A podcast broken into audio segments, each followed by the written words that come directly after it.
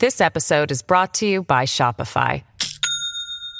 Do you have a point of sale system you can trust, or is it a real POS? You need Shopify for retail. From accepting payments to managing inventory, Shopify POS has everything you need to sell in person. Go to shopify.com/system all lowercase to take your retail business to the next level today. That's shopify.com/system. Hello, everybody. This is Marshall Poe. I'm the editor of the New Books Network. NBN listeners like to read books and buy them. So we thought we'd tell you that right now, our friends at Princeton University Press are having a remarkable site wide sale. You can get 50% off books, including ebooks and audiobooks, with the code 50, F I F T Y, at checkout until May 31. You can save some real money on Princeton University Press books. I encourage you to go there and check it out. Welcome to the New Books Network. Hi, everybody, and welcome back to the New Books Network broadcast and New Books in Eastern European Studies. I'm your host, Steven Seegel, and today my guest is Victoria Shmidt, who is the author with Nadia Jaworsky of a new book called Historicizing Roma in Central Europe Between Critical Whiteness and Epistemic Injustice, published by Routledge in 2021. Thanks so much, uh, Vika, for joining me today on the podcast. Thank you for inviting and thank you for yeah giving all this preparation work for me and Nadia. Thank you. So, uh, unfortunately, due to COVID, Nadia can't be with us today as the co author of the book, but uh, we'll be talking with Dr. Shmidt, and I wanted to introduce both of them formally and their bios. So, first, Victoria Shmidt brings together the issue of historical roots of segregation with the legacy of colonial and socialist policies in Central Eastern European countries. Dr. Shmidt started her academic career in Russia, and this period formed part of her broader interest to the historical roots of ongoing institutional violence against diverse disfranchised groups. In 2008, uh, Dr. Shmidt transferred to Masaryk University in Brno, Czech Republic, and began to elaborate on the issue of institutional violence against the Roma and people with disabilities in the Czech land. And this led her to develop the approaches in the book towards race science and racial thinking as agents and structures of nation building. Since 2019, Dr. Shmidt leads the project Race Science Undiscovered Power of Building the Nations at the University of Graz. Uh, and our co author, uh, who is here um, today but silently, Nadia Jaworsky, is an associate professor of sociology at Masaryk University in Brno in the Czech Republic and a faculty fellow at Yale University's Center for Cultural Sociology. Dr. Jaworsky is a cultural sociologist in the tradition of the Strong program, focusing on the meaning making process in her research and on international migration. She received her BA from Wellesley College and her MA, MPhil, and PhD from Yale. And a recent book for, uh, by Dr. Jaworsky, together with Carlo Tognato and Jeffrey C. Alexander as editors, published by Palgrave 2020, is called The Courage for Civil Repair narrating the righteous in international migration. Uh, and finally, as a sociologist, Dr. Jaworsky uh, is focusing on cultural sociological analysis and the reconstruction of public issues such as perceptions of migration and the sociology of conspiracy theories. So, I want to talk about the book here at hand at New Books Network, and that is Historicizing Roma in Central Europe. So, my first question is the usual question What motivated you, Victoria, to write the book?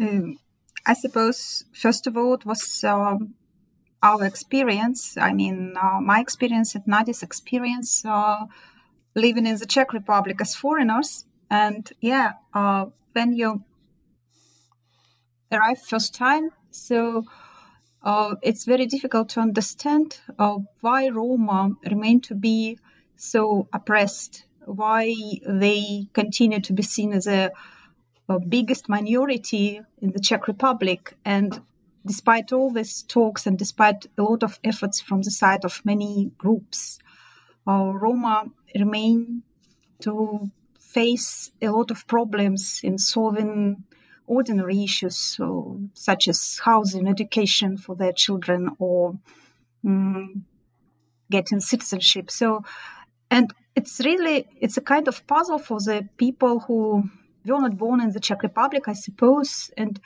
yeah, and many times I've heard when uh, I started to work on this problem, and when we share with Nadia our experience, um, she had very familiar experience. So we will ask by Czech colleagues um, how do we understand the reasons, the grounds of this long degree of segregation against Roma. So I suppose it was kind of challenge. Yeah. and we would like to accept this challenge and we would like to introduce new lenses for um, useful and probably uh, potentially acceptable uh, for our colleagues, for us, for our Roma students, because both of us uh, teach Roma students, and yeah, mm-hmm. we have very good experience with Roma students. Mm-hmm. So yeah, it was one of the reasons, and naturally, the second reason was um, very formal reason because it was a quite good topic for developing our competences and developing our careers, I suppose, despite all these challenges, and. Um, probably precisely I was starting to think in, to think about this book um 2015 uh, when I was informed that I got uh, the uh, fellowship for developing project regarding people with disabilities in Roma in the Czech Republic, and the very same day I watched a documentary, and it was very interesting film uh, titled Suppressed Letters. And yes. this film, yeah, probably you know, pro- it's a great yeah, film. It's, yeah. It's, it's, a great film. And the story about the teacher who was very well accepted and until now continue to be accepted very well in the Czech Republic. And uh, also, in order to help his Roma students uh, to be assimilated, he was hiding the letters uh, which were written by their parents and which were written by the children to their parents. So it was uh, Miroslav uh, Dedic. Um, and also, naturally, not only this form of violence or oppression, but other forms of violence and oppressions accompanied his methods uh, aimed at helping Roma children be mm-hmm. assimilated. So this film uh, was a kind of uh, red line for the Czech society. And after uh, first uh, time, uh, many people were divided in the Czech Republic into two groups. Uh, the very, I suppose, a majority of people accepted this film as a kind of insulting event mm-hmm. against the hero of um, education, against uh, the prestige of Czech education, and against the history of all these efforts made mm-hmm. by the Czech educators in favor of the Roma children. But the other part, um, and many of um, those who were in this minority, sociologists and um, uh, thinkers who would like to understand this ambiguity of uh, the Roma situation in the Czech Republic, they try to stress the necessity to indicate boundaries between mm. historical uh, reasons for such practices as Dedic introduced and uh, yeah. current situation. So it was, yeah, it was really great film, and also it was great film because all these events were presented through the eyes of a young girl. So the mm-hmm. granddaughter of this Roma grand parents who experienced and exposed this um, quite complicated situation, she presented this case. So yeah, it was very unusual, yeah. I suppose, event, and yeah, and I.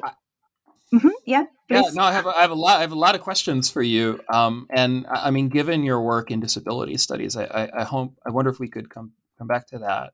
Okay. Um, but I, I wanted I wanted to ask actually about the intersection in the book with um, mm-hmm. with whiteness with whiteness and critical whiteness studies and in particular since we're talking about the czech republic um, how you begin to talk about this issue of assimilation and whiteness studies. So how how is it that you're understanding whiteness or critical whiteness studies in the book as, as an issue, um, both as a methodology and, and let's say as, as a form of, of justice or injustice? Yeah, because uh, from the very beginning, the question was uh, should we focus on whiteness or racism? And why whiteness uh, become a kind of more interesting methodological framework for us than racism, directly working with overt racism or yeah, obscure racism. And the choice in favor of whiteness uh, was because of uh, double status of whiteness, I suppose, for us who are not Roma. And majority of the researchers who work with uh, issue of Roma um, they are not Roma. And naturally, whiteness, I mm. suppose, is a kind of premises. So we need to work with our own whiteness. And I'm afraid that it's impossible to eliminate our whiteness because, uh, first of all, whiteness operates as a kind of um, signifier for racial hierarchies. And whiteness indicates the double status for everybody in this racial hierarchies because for some groups and for somebody we are whiter, but for other groups we are not so white. So it's this mm-hmm. ambiguity in our own status, and it's a, I think that it's a very good point. It's a very good internal challenge for our professional or research reflection.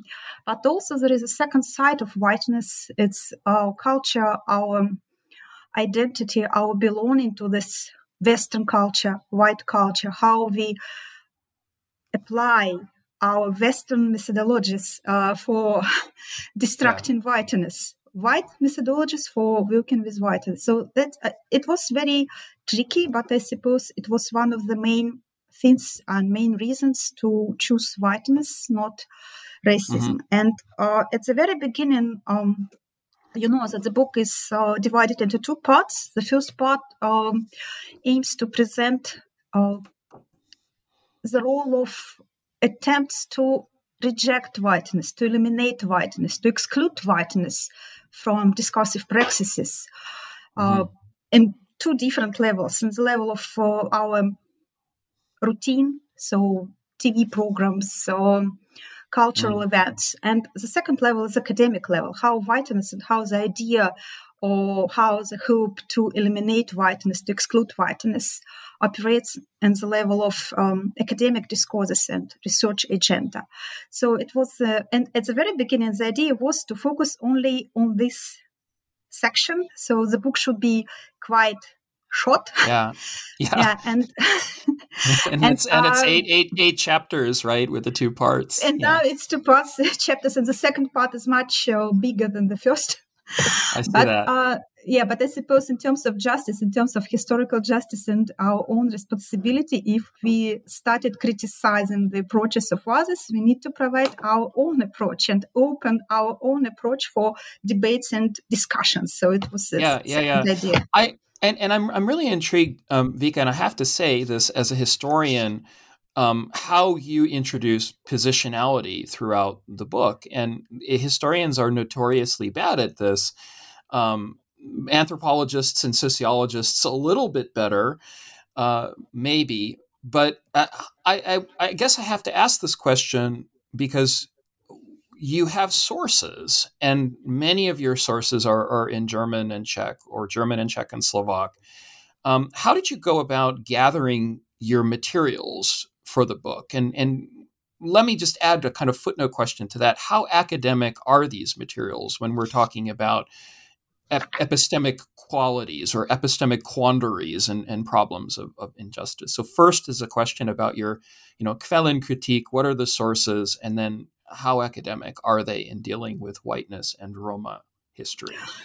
Um, as for the second part, I suppose it was quite easy for us to indicate the main strategies to collect materials because we were interested uh, in answering to the question why so many parts of this history regarding the participation of scholars in establishing whiteness uh, remain to be unknown.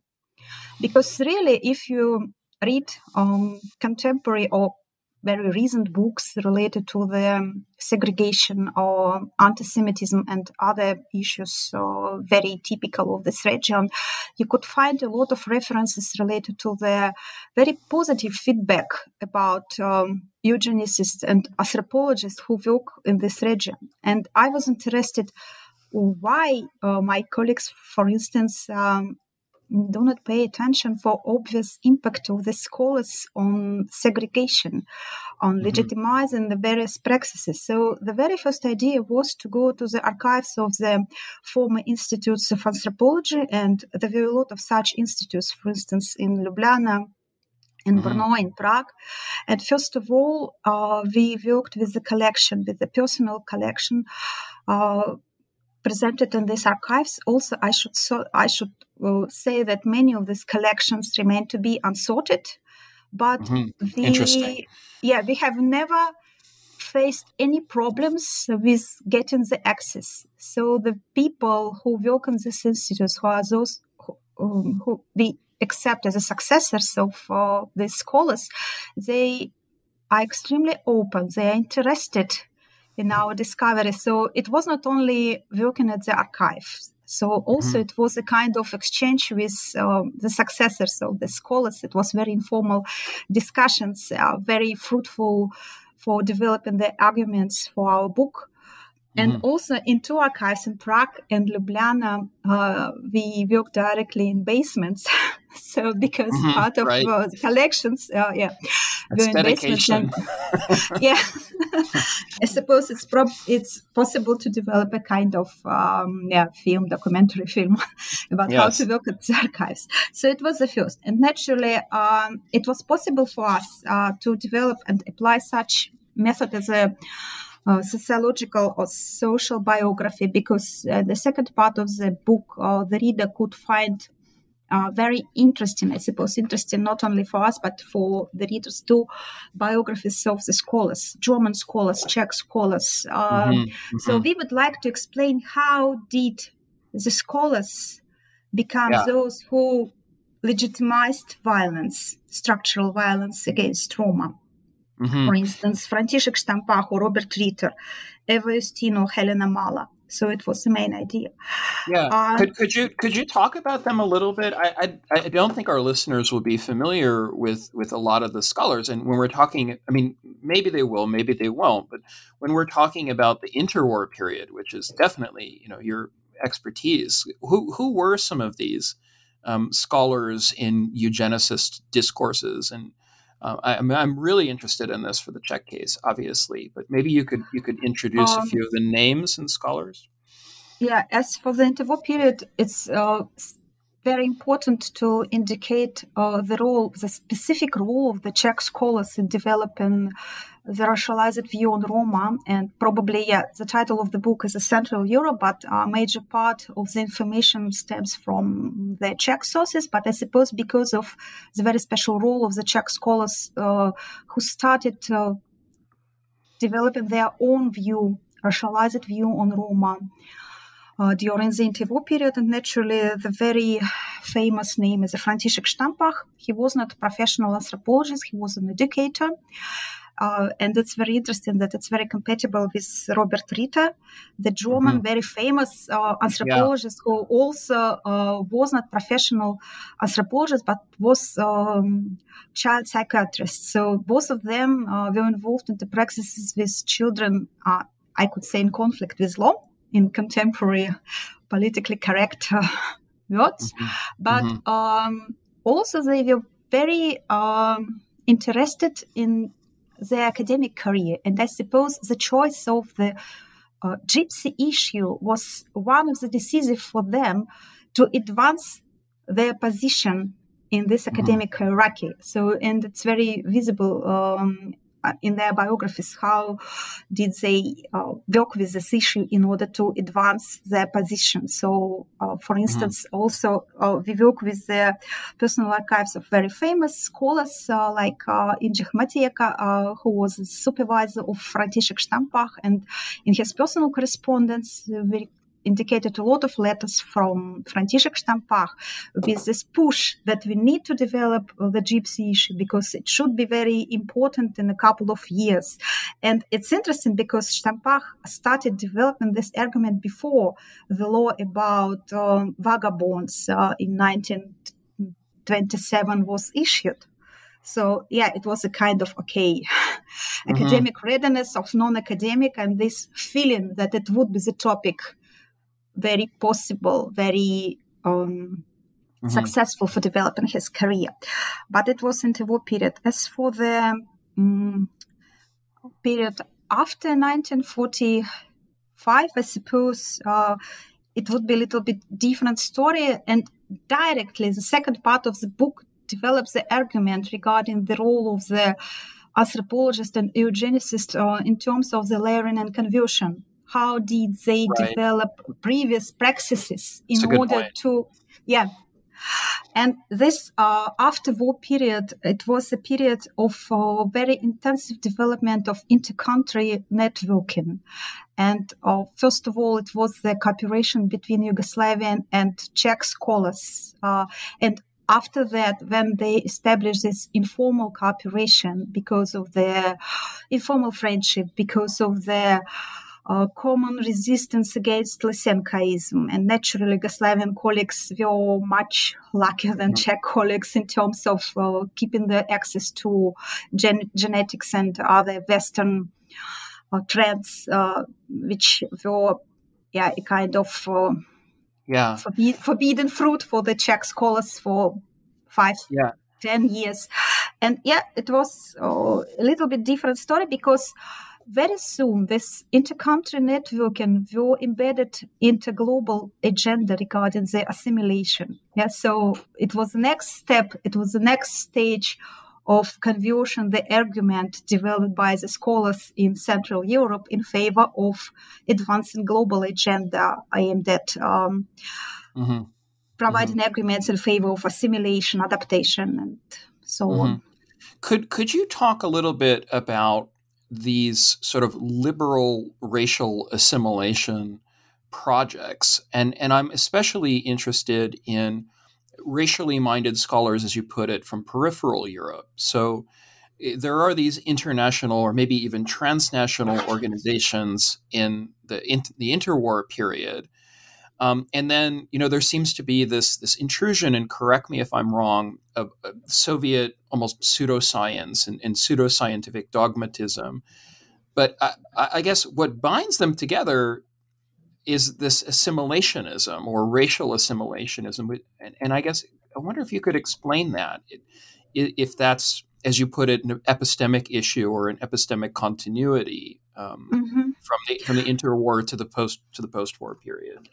I suppose the main thing which we need to indicate for understanding this continuity is uh, the shift from very positive attitude to racial intermixture typical of the scholars in this peripheral region of the world to very global idea regarding to negative consequences of uh, self-isolation among different race groups. So um, we could say that the scholars uh, of Central Europe were lucky because they started very soon before many others to develop this argument in favor of seeing on self isolation as a very negative um, mm-hmm. praxis. Uh, and yeah, the main difference between the German view on Roma and uh, German uh, explanation of Roma inferiority provided by the German scholars uh, because of uh, racial intermixture of Roma. And for the scholars from Central Europe, it was vice versa. It was a mm-hmm. lack of racial inter- intermixture. Until now, when I uh, started sharing my very positive experience of working with Roma students, the first question which I heard from the side of my uh, Czech colleagues is, uh, but probably it's he's not 100% Roma. Probably he's mixed.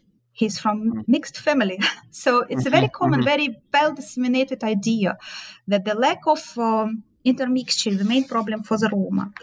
And yeah, until now, this idea in genetics, in um, physical anthropology, um, play plays very important role. And I suppose so historically, it was this specific uh, configuration of factors mm-hmm. which made Central European anthropologists not peripheral, but main experts in Roma questions. So I, I could say that between the 60s and 80s, Czech and Yugoslavian anthropologists were these kind of world leaders in understanding the gypsy mm-hmm. question. So they even the habit of being invited for different uh, international events to present uh, their view on Roma, their comparative research among uh, Roma children and Roma families. And even mm-hmm. after 1989, um, they continued to wait such invitation. And when they were invited, uh, first of all, they offered this topic is a very representative topic for the progress of the physical anthropology or genetics in this region. So, yeah. Mm-hmm, mm-hmm. This episode is brought to you by Shopify. Do you have a point of sale system you can trust, or is it a real POS? You need Shopify for retail. From accepting payments to managing inventory, Shopify POS has everything you need to sell in person. Go to shopify.com/system all lowercase to take your retail business to the next level today. That's shopify.com slash system. Yeah, and and so how do you see the Nazi legacy? This is a really big question, but I mean, the you know when we're talking about essentialism and, and othering and alterity, indifference, and there are a lot of words that you can use. But what what then happens? Let's say after um, 1945 so when, when we're in you know the world of post-genocidal memory and the reinstitutionalization of, of race science and anthropology what what sort of effects do the years of the, the third reich and racial hygiene and aryanization have on the establishments and, and these people as you're talking about who are building their careers in the post-war years?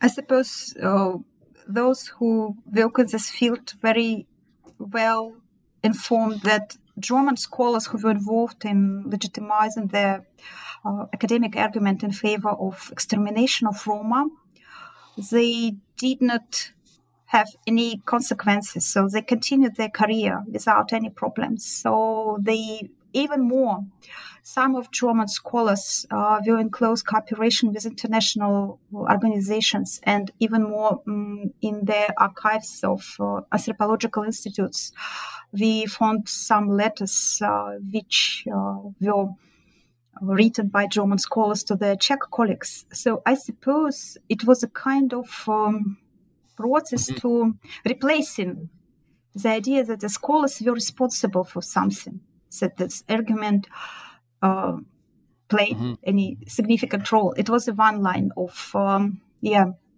understanding the legacy of forgetting or the legacy of replacing uh, mm-hmm. these uh, historical events. And the second line naturally uh, was uh, keeping idea that Roma continue to be inferior because they're still not assimilated.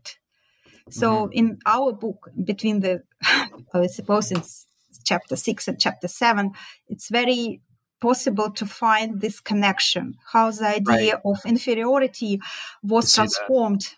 in favor of new construction, in favor of new frameworks. So yeah, and that was the second one. And the third one was uh, very um, specific influence of uh, Soviet experience because uh, during the first decade of uh, socialism, naturally, the Soviet politics regarding Roma was accepted in many of the countries in Yugoslavia, Hungary, and uh, Czechoslovakia. And it was uh, in the Soviet Union, it was constructed uh, in direct comparison with politics regarding African Americans in the United States. That so, was my next so, question. Yeah. oh, sorry. But really, so, yeah, Soviet propaganda um, promoted the idea that uh, Roma, our African Americans or Negros, so we could say, but it's not politically correct. They deserved, they have deserved better future, and we uh, are able to provide better conditions for them in order to mm-hmm. their assimilation. And it was the opposite wave from the anti-Soviet propaganda, and uh, I discussed this issue the struggle of propaganda, Soviet and anti-Soviet propaganda, in the previous book. It was a chapter, this book about yeah. the uh, disability politics in uh, in the war in socialist Czechoslovakia. 2019 Amsterdam University Press. Quick plug. Yeah. yes. yeah. Thank you. So yeah. So I suppose that if you would like to focus on the legacy of Nazism and racial hygiene and racialized view developed by German anthropologist, it's a very complicated question, despite many uh, could think right. that it's enough just to reject it, to eliminate it, to label mm-hmm. this praxis and anti-human. But no, it's not enough because many of the traces, many of the echoes we could hear now without any problems. For instance, very fresh example is the dissemination of the idea by Rushton, this Canadian uh, scholar with his idea about uh, different strategies uh, typical of white and not white populations uh, in terms of the reproduction. So then quantity was opposed to quality, and one of strategies, r strategy, was seen as a strategy aimed at improving quantity and uh, mm-hmm. advancing the population yeah, in this way, and CAR strategy is a strategy for more advanced, more progressive groups. And this idea, which was applied by Rushton to African Americans, was adopted by many scholars in Hungary um, and Yugoslavia, yeah. former Yugoslavia, and not by scholars, but very popular authors in Czechoslovakia, on Czech mm-hmm. Republic mm-hmm. and Slovakia. And it was a kind of the network, really. We could observe that uh, they reference each other, they um, yeah, continue yeah. exchanging I'm, the results. Yeah, I'm, I'm really curious about that, um, Vika. And I, I have to ask you because it, when we're into the period of the 1960s and the 1970s, um, into the world of, of, new research frameworks and, and agendas, and Central European scholars are becoming experts on the uh, so called gypsy issue, and I put quotes around that. I, I wonder if you could give us an, an, idea of how then the new sort of um, civil rights issues involving African Americans, but also human rights issues in the 1970s, you know, the Helsinki 1975, Charter 77, and so forth. How, I mean, how do the scholars who are recognized in Central Europe and Southeastern Europe as experts, people like Jaroslav Suchý or Helena Mala, what, what, I mean, what do they do with the history of, of Roma? Peoples? Are, are they essentializing? Are they moving it toward public health and, and demography? I mean, what what happens to this old sort of um, racial science and, and, maybe even racial history, Rassengeschichte? What what are these experts doing in the 60s and 70s as as experts on the so-called gypsy issue? Well, it's quite provocative question because I suppose that it's it's a big temptation to say that they did not pay attention, but I suppose they were in touch, for instance, with uh, Milena Hübschmannová naturally.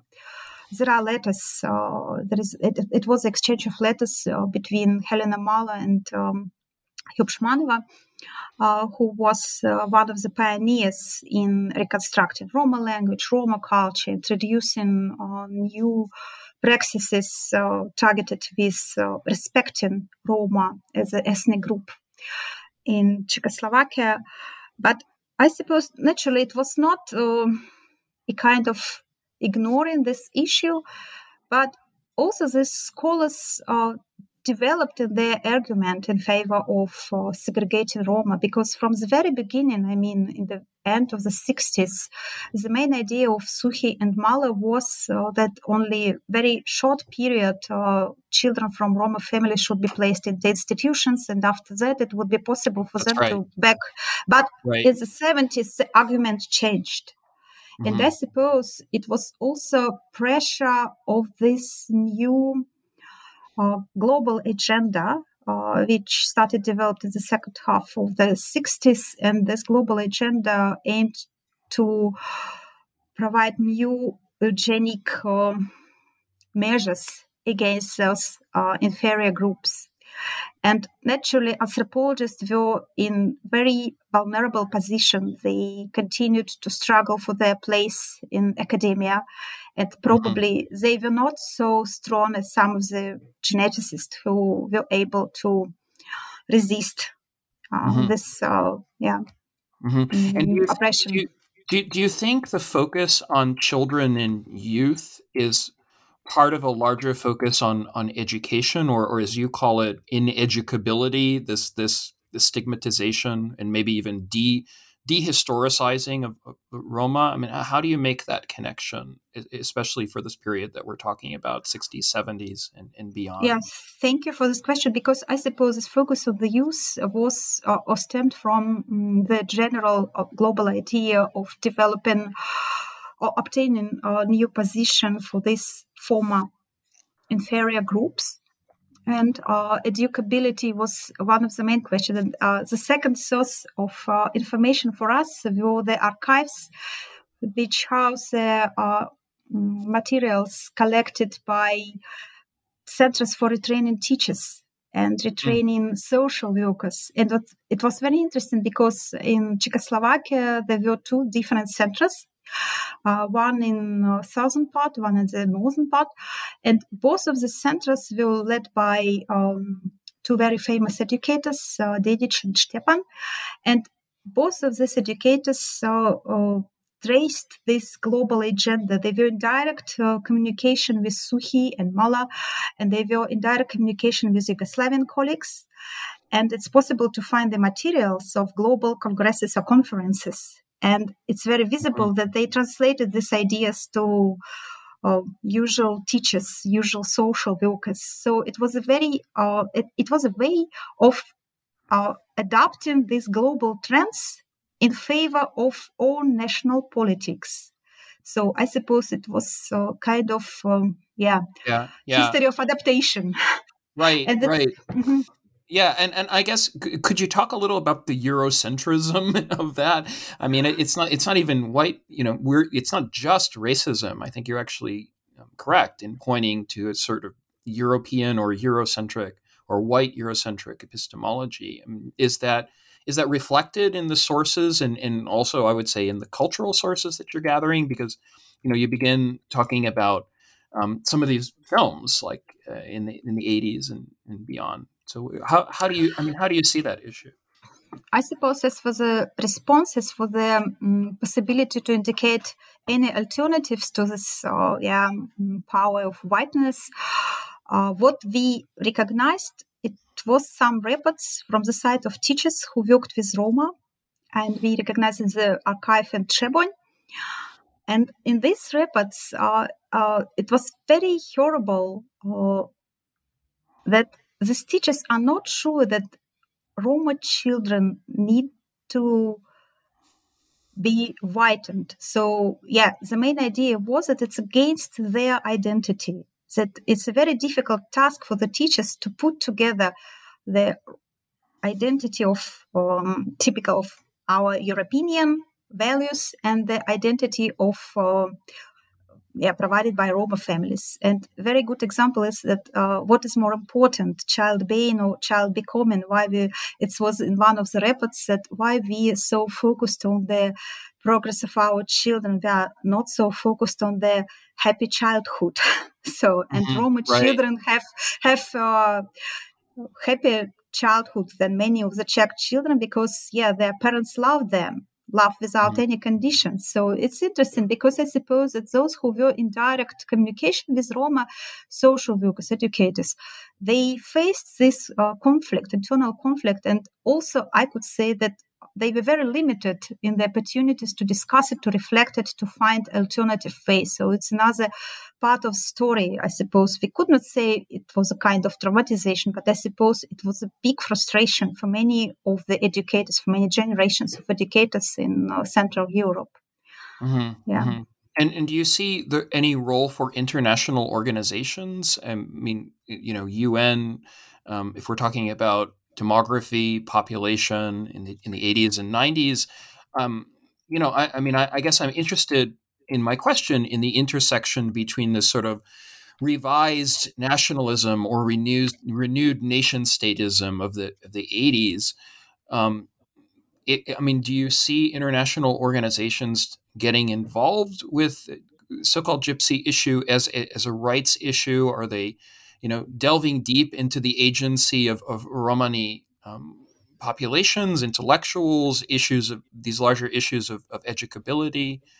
Um, is there a role for the international community, or are you mainly focusing on on the national sort of context for these scholars? Um, I suppose uh, during the interwar period, uh, the gypsy issue stopped to be the issue of national agenda at all. So even in the late 20s, it was the issue of international organization who were responsible for um, safety and security. But naturally, after 1945, uh, it was the issue of educability. It was the issue of um, civilians over unreliable groups uh, and mm-hmm. their natality strategies and their reproduction strategies. And yeah, we could say that the idea of this uh, developmental idealism, yeah, that there is a very typical family with one or two children able to provide good education and uh, other social goods for their children, and we should uh, advance mm-hmm. this ideal for each of the country despite of uh, cultural differences and so on it was very international concern in 70 so yeah and naturally mm-hmm. it was an mm-hmm. opportunity for the scholars in central europe to be embedded in this global agenda and to yeah, feel them more secured it was right. one of the ways yes so to, yeah, to I, save I, their career yeah i mean I, I guess that's sort of my question you know because there are humanitarians who are anti-racist, but they're also reproducing a lot of these white supremacist discourses. And I, I think your your book actually um, get is, is interesting, you know, in that sense because when you're talking about the, the scholarship, and, and that's my next question for you, in the beyond the 80s, um, you know, what do you see reflected in in what people are writing about uh, both as a history of the Romani people in the 20th century, are they actually allowing Roma voices? I mean, or are they just talking about the discourse that international experts and academics have, have produced about racism and anti-racism? How, how do you read that going going through the historiography and the scholarship? Um, I suppose, yeah, if we observe very strong continuity in reproducing racialized view on Roma with uh, adding new and new arguments in favor of this racialized view on Roma as self-isolated group. Uh, on the other side, we could observe a lot of ruptures, historical ruptures, in the attempts to provide these Romani voices so yeah, it was started in 50s. Uh, all these attempts uh, to collect uh, Roma um, text mm-hmm. and uh, advanced Roma language and uh, present Roma as those who are able to develop their own culture. So mm-hmm. it was started in 50s and then 60s it was a part of the compromise between Roma elites and socialist authorities uh, when Roma people started to develop their agenda as a part of this uh, national agenda in the 60s. Yeah, so because we could see that uh, the Czech Spring, mm. the Prague Spring was a kind of uh, new movement for this national reborn. Yeah, that's it's mm-hmm. my view on this period. And naturally, for the Roma people, it was a unique opportunity to advance their own agenda as a part of the new national movement. And Celia Donert uh, presented in her book precisely this view. Yeah, that mm-hmm. it was a moment of um, yeah, talk about that. The agenda. no, I mean, really, it's it's an important argument, and I think you but have an argument I, with. But with... I suppose it was a kind in uh, in the very recently published book uh, by my Czech colleagues Helena Sadilkova, um, Dusan Slachka, and Milena Zavodska about the union of uh, Roma people. It was the idea that probably uh, this attempt um, had so many risks and so many limits that Roma people were unable to cope were unable to accept. Because, first of all, the main um, consequence was the rupture between Roma elites and ordinary Roma. Many of ordinary Roma had totally different issues than their national identity. They struggled for their houses uh, in Slovakia because they were removed to the Czech part of the country and they would like to go back. And it was impossible for them because they lost their right to their houses. And uh, there are a lot of um, cases, I mean, legal cases of Roma people in Slovakia against local authorities. And it was their struggle for their rights and their justice. And it's totally different story than the story presented in the book by Celia Donert. So it was one of the consequences. Yeah. And also it was discussed in the book by Helena Sadilkova and her colleagues. And the second, and uh, for me, it was one of the major consequences of this attempt to be part of this national movement. Uh, it was the idea to develop, to build Roma identity uh, aligned with the identity of other nations. So even we have so critical view on nationalism and all these shadows of nationalism, we should think that how destructive this idea could be for mm-hmm. the ethnic groups like Roma. So for mm-hmm. their mm-hmm. collective mm-hmm. identity. It's very interesting because it was not kind of uh, struggling for citizenship. It was a kind of struggling for their national identity. And they faced all consequences of this attempt. So I suppose it was. Yeah. Could could and, and Vika, could you um, really? This is a larger question. If you could talk maybe about your dialogue and conversation with with colleagues, I think our audience here at New Books Network will be very interested in books or people that you might suggest um, to read more on this topic. And, and I, I, know this in sort of coming where I am in, in San Diego as a, as a U.S. historian, or at least in the U.S there there are some really sort of easy and maybe facile equivalents um, of, placing Black, Romani, and Indigenous together, while of course reproducing a lot of the stereotypes and a, lot of the problems um, within whiteness studies. So, I mean, you you talk in your work about the color blinded color blindness of eliminativism and, and the sort of epistemic trap of liberal values. So could you could you suggest maybe some names and people, authors, books that that our audience might follow?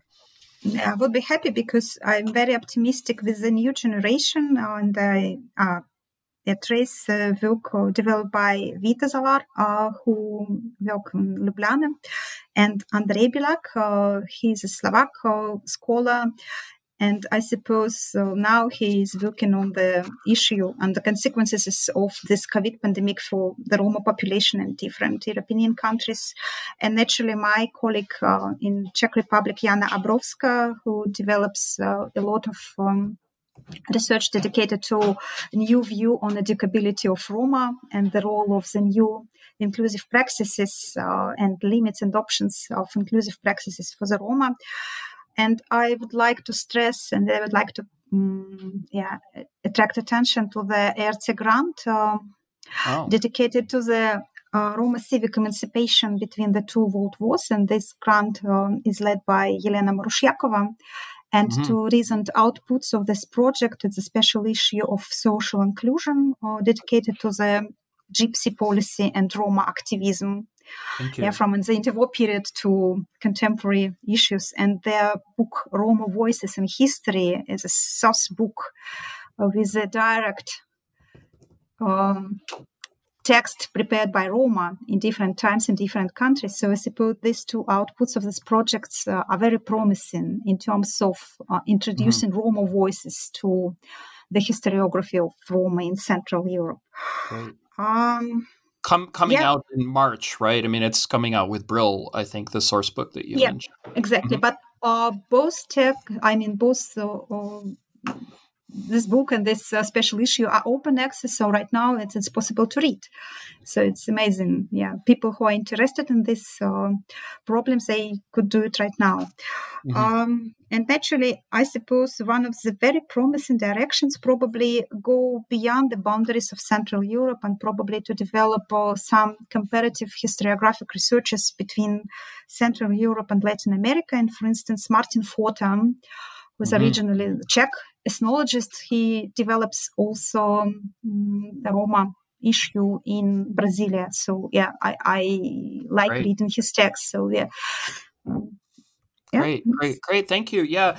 Um, so, with, since we're kind of run, running out of time, I, am going to ask you to speak for Nadia again, um, if you may, if you can, and talk a little bit uh, for our audience about your current research projects. I, I know that um, Nadia uh, has had this book that came out with Palgrave, The Courage for Civil Repair, and she's interested in migration.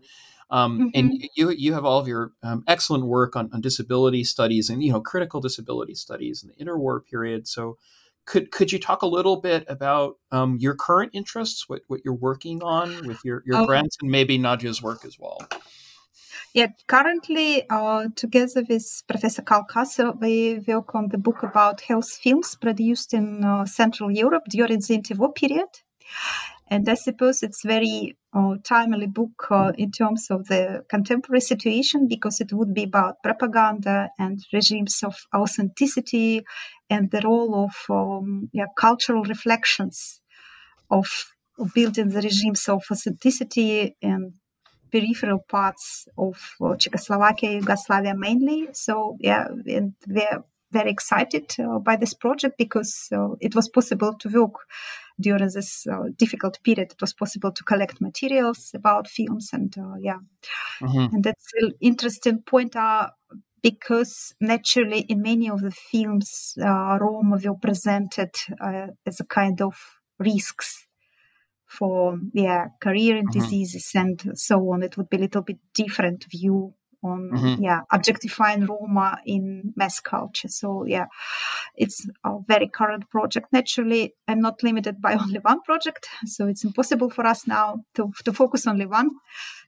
topic or one project. And the second one is uh, race science, and I try to develop uh, some new ideas regarding the new actors who were involved in the debates uh, regarding race science, racism, and probably to extend the issue of resistance to racialized view and mm-hmm. dissemination of racialized view because yeah we i suppose right now we need to focus on the positive historical experience too yeah so. I, and I, would like to ask you if i may since i do um, want to talk public policy do you do you see your role in in either in czech republic or, or austria or a larger um, context? I, I mean, I, this is a hard question because, you know, in, in talking about the cases, uh, as you mentioned, juridical rights is a huge issue, um, or educational rights for Roma, um, migrancy versus sedentar- sedentarization.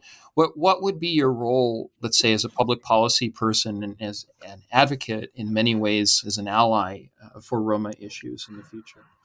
Um, probably you know that the main strategy of uh, working in favor of Roma rights uh, is strategic litigation. So many of the cases are presented by the strategy regarding housing, education, or forced sterilization, and very recent uh, attempt to advance a new law aimed at uh, Roma women who were sterilized during the socialist period and uh, first years after 19 um, 89.